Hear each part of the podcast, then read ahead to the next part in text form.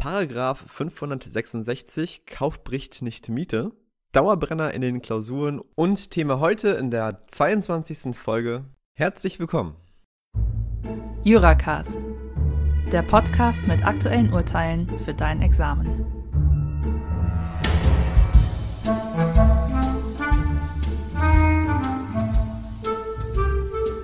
Hallo und herzlich willkommen zu der 22. Folge von JuraCast. Mein Name ist Cenk, ich bin Doktorand aus Berlin. Und in unserer heutigen Folge beschäftigen wir uns mit einem Urteil des BGH vom 4. September 2019, abgedruckt beispielsweise in der Life and Law, Dezemberausgabe 2019, sowie in der JUS Märzausgabe 2020.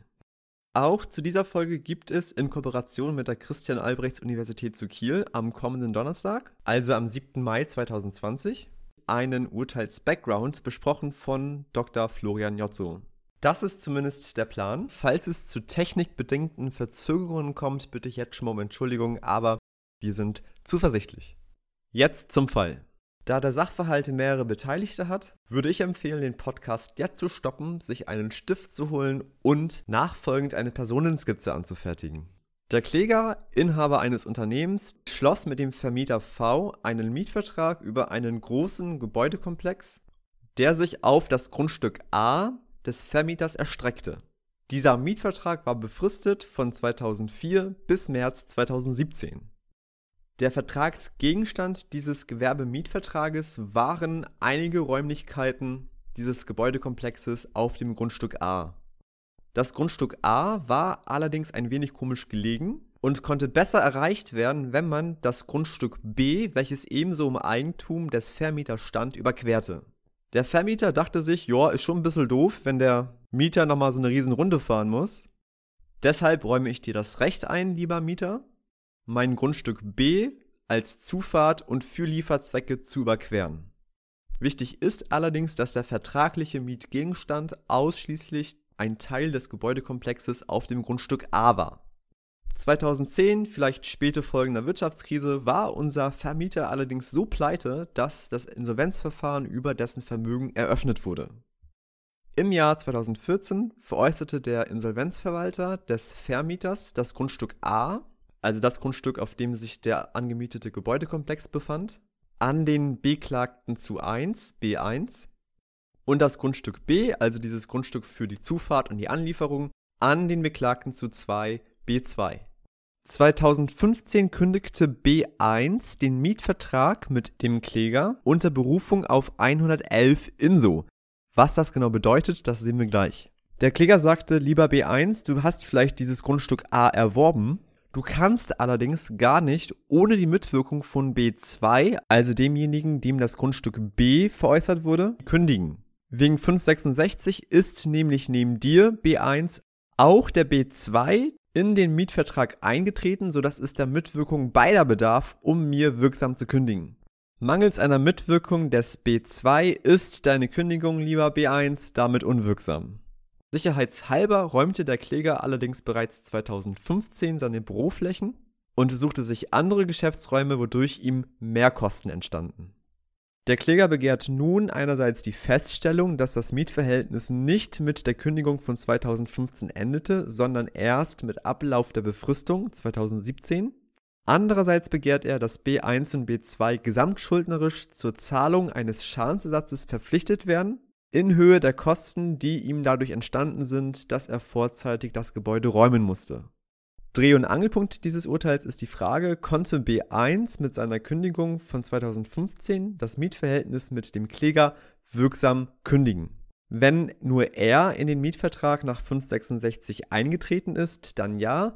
Wenn er und B2 anstelle des Vermieters in den Mietvertrag eingetreten sind, und B2 nicht mitgewirkt hat, und das ist hier der Fall, dann nein. Einige denken sich vielleicht, Moment mal, 566, das ist doch eine Vorschrift, die in dem Abschnitt Mietverhältnisse über Wohnraum steht, und hier handelt es sich um irgendeinen Gewerbemietvertrag. 566 findet allerdings über 578 Absatz 1 in Verbindung mit Absatz 2 auch auf Mietverhältnisse über Räume Anwendung, die keine Wohnräume sind.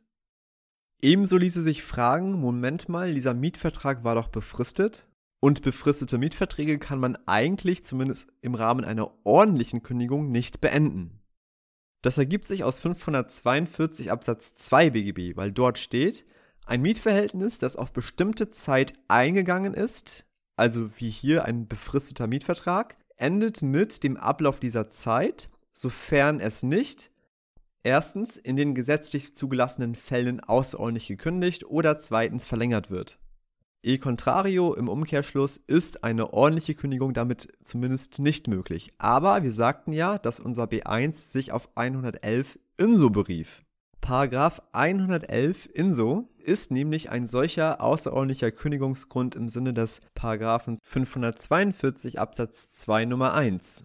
Paragraph 111 INSO sagt nämlich, ich zitiere, veräußert der Insolvenzverwalter einen unbeweglichen Gegenstand oder Räume, und tritt der Erwerber, in unserem Fall B1, anstelle des Schuldners, unseres Vermieters, in das Mietverhältnis ein, so kann der Erwerber das Mietverhältnis unter Einhaltung der gesetzlichen Frist kündigen. Satz 2. Die Kündigung kann nur für den ersten Termin erfolgen, für den sie zulässig ist. Diesen Satz klammern wir hier aus, das war vorliegend der Fall. Paragraph 111 INSO verleiht damit dem Erwerber eines Grundstücks in der Insolvenz des Vermieters ein einmaliges Sonderkündigungsrecht, dessen Ratio darin besteht, dem Insolvenzverwalter die Verwertung des Grundstücks des Schuldners zu erleichtern. Jetzt, wo das grobe Gerüst steht, wagen wir uns an den Inhalt des Urteils. Wie bereits erwähnt, begehrt der Kläger die Feststellung, dass bis Ablauf der Frist im März 2017 das Mietverhältnis bestand, also dass die Kündigung 2015 unwirksam war. Materiellrechtlich würden wir in der Begründetheit ganz normal prüfen, ob ein Mietverhältnis bestand und ob dieses Mietverhältnis durch die Kündigung beendet wurde. Anfangs bestand zwischen dem Vermieter und dem Kläger ein Mietverhältnis nach 535. B1 könnte allerdings in den Mietvertrag eingetreten sein durch 566. 566 sagt, wird der vermietete Wohnraum nach der Überlassung an den Mieter von dem Vermieter an einen Dritten veräußert, so tritt der Erwerber anstelle des Vermieters in die sich während der Dauer seines Eigentums aus dem Mietverhältnis ergebenden Rechte und Pflichten ein. Zunächst müsste 566 in dem vorliegenden Fall Anwendung finden, weil 566 spricht ja zunächst von Wohnraum. Wie wir allerdings gerade festgestellt haben, findet 566 über 578 Absatz 2 Satz 1 in Verbindung mit Absatz 1 auch auf gewerblich genutzte Räume und gewerblich genutzte Grundstücke Anwendung.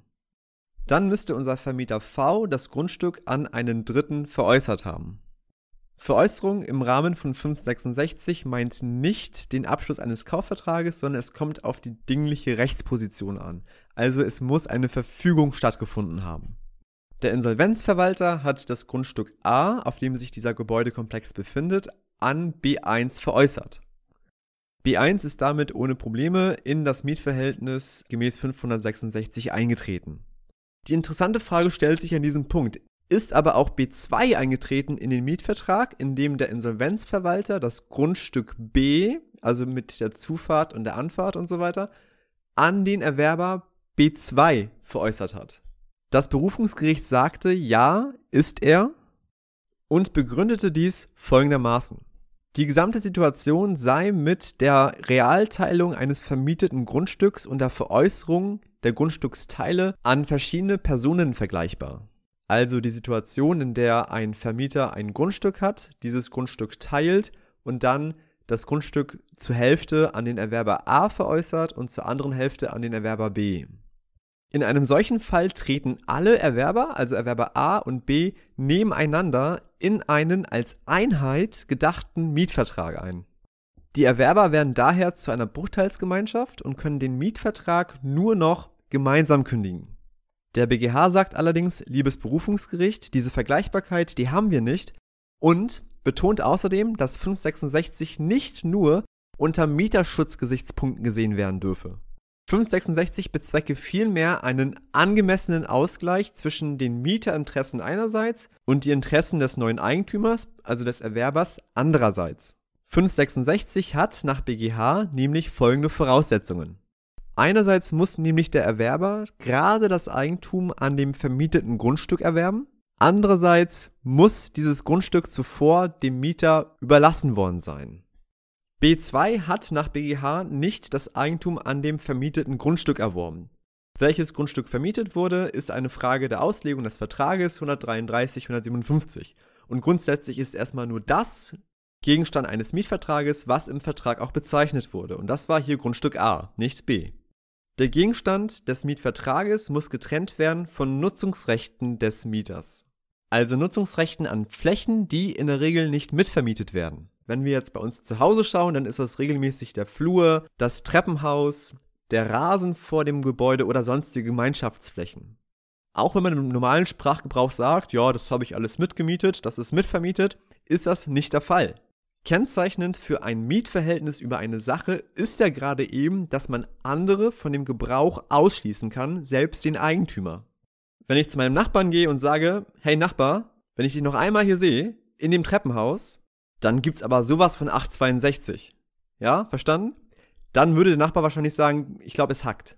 Zurück zu unserem Fall, nur weil der Kläger ein Nutzungsrecht an dem Grundstück B hatte, bezog sich der Gegenstand des Mietvertrages nicht auch auf das Grundstück B. Insoweit scheitert es bereits an der Voraussetzung vermietet im Sinne von 566. Der BGH sagt, ich zitiere, vermietet der Eigentümer Wohnungen oder Geschäftsräume in seinem Haus, erstreckt sich zwar das Recht des Mieters zur Benutzung der gemieteten Räume, grundsätzlich auch auf das Recht zur Mitbenutzung der Gemeinschaftsflächen des Hauses. Ohne eine entsprechende vertragliche Vereinbarung sind jedoch Gemeinschaftsflächen, die der Mieter nur mitbenutzen darf, nicht mitvermietet. 566 ist in Bezug auf diese Gemeinschaftsflächen oder vergleichbare Flächen vor allem deswegen nicht anwendbar, weil das eine Ausnahmevorschrift ist und deswegen eng ausgelegt werden muss. Insoweit fallen erst recht irgendwelche Gemeinschaftsflächen aus dem Anwendungsbereich des 566. Außerdem setzt 535 Absatz 1 und 566 Absatz 1 auch voraus, dass dem Mieter die Mietsache überlassen wird, dass ihm also ein Mitbesitz eingeräumt wird. Und auch hier sagt der BGH, nein, unser Kläger hat keinen Mitbesitz erlangt, er darf die Sache nur mit benutzen. Und dazu sagt er, ich zitiere, allein die Möglichkeit des Mieters, eine später veräußerte Grundstücksfläche im Rahmen des vertragsgemäßen Mitgebrauchs mitbenutzen zu dürfen, genügt für die Anwendung des 566 Absatz 1 nicht.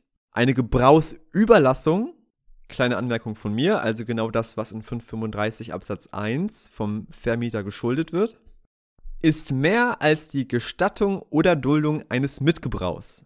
Sie erfordert, wenn der Gebrauch der Mietsache notwendig deren Besitz voraussetzt, die vom Vermieter vorzunehmende Verschaffung des ungestörten Mitbesitzes an den Mieter, damit dieser die Mietsache insbesondere auch unter Ausschluss des Vermieters benutzen kann.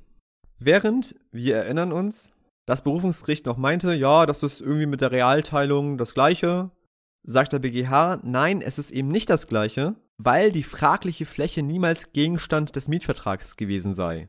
Bei der Realteilung war sie es ursprünglich, weil es ja ursprünglich ein gesamtes Grundstück war, das vermietet wurde, dann aufgeteilt wurde und dann war die zweite Hälfte immer noch ursprünglich zumindest vermietet, Gegenstand des Mietvertrages. Daher ging da in Bezug auf den zweiten Erwerber auch 566, hier, weil es niemals Bestandteil des Mietvertrages war, eben nicht. Der BGH begründet auch ausführlich, dass die Rechte des Klägers nicht beeinträchtigt sind, weil der Kläger gegen den B1 aufgrund des Mietvertrages nach wie vor einen Anspruch auf Benutzung der Gemeinschaftsflächen hat, weil das in dem Vertrag mit dem V ursprünglich vereinbart war und der B1 kraft 566 Absatz 1 ja in diesen Vertrag eintritt. Wenn also der B1 als neuer Vermieter die Mitbenutzung der Gemeinschaftsflächen nicht mehr ermöglicht, besteht ein Schadensersatzanspruch des Klägers aus 280 Absatz 1. Ergebnis ist also hiermit, die Kündigung aus 2015 ist wirksam, weil B1 zur alleinigen Kündigung berechtigt war und die Kündigung als solche stellt somit keine Pflichtverletzung gegenüber der Klägerin dar. Weil die Kündigung keine Pflichtverletzung darstellt, kann der Kläger auch keinen Schadensersatz geltend machen, der darauf gerichtet ist, die Kosten für die Räumung zu ersetzen. Endergebnis also, Feststellung, die Kündigung des B1 war wirksam, weil es keiner Mitwirkung des B2 bedurfte. Das Mietverhältnis endete mit Ablauf der Kündigungsfrist und der Kläger bekommt keinen Schadensersatz in Höhe der Kosten, die durch die Räumung verursacht wurden. Was nehmen wir aus diesem Urteil mit? Erstens, 566 dient nicht nur einem einseitigen Mieterinteresse, sondern vor allem einem angemessenen Ausgleich zwischen Mieterinteressen und Interessen des Erwerbers, des neuen Eigentümers.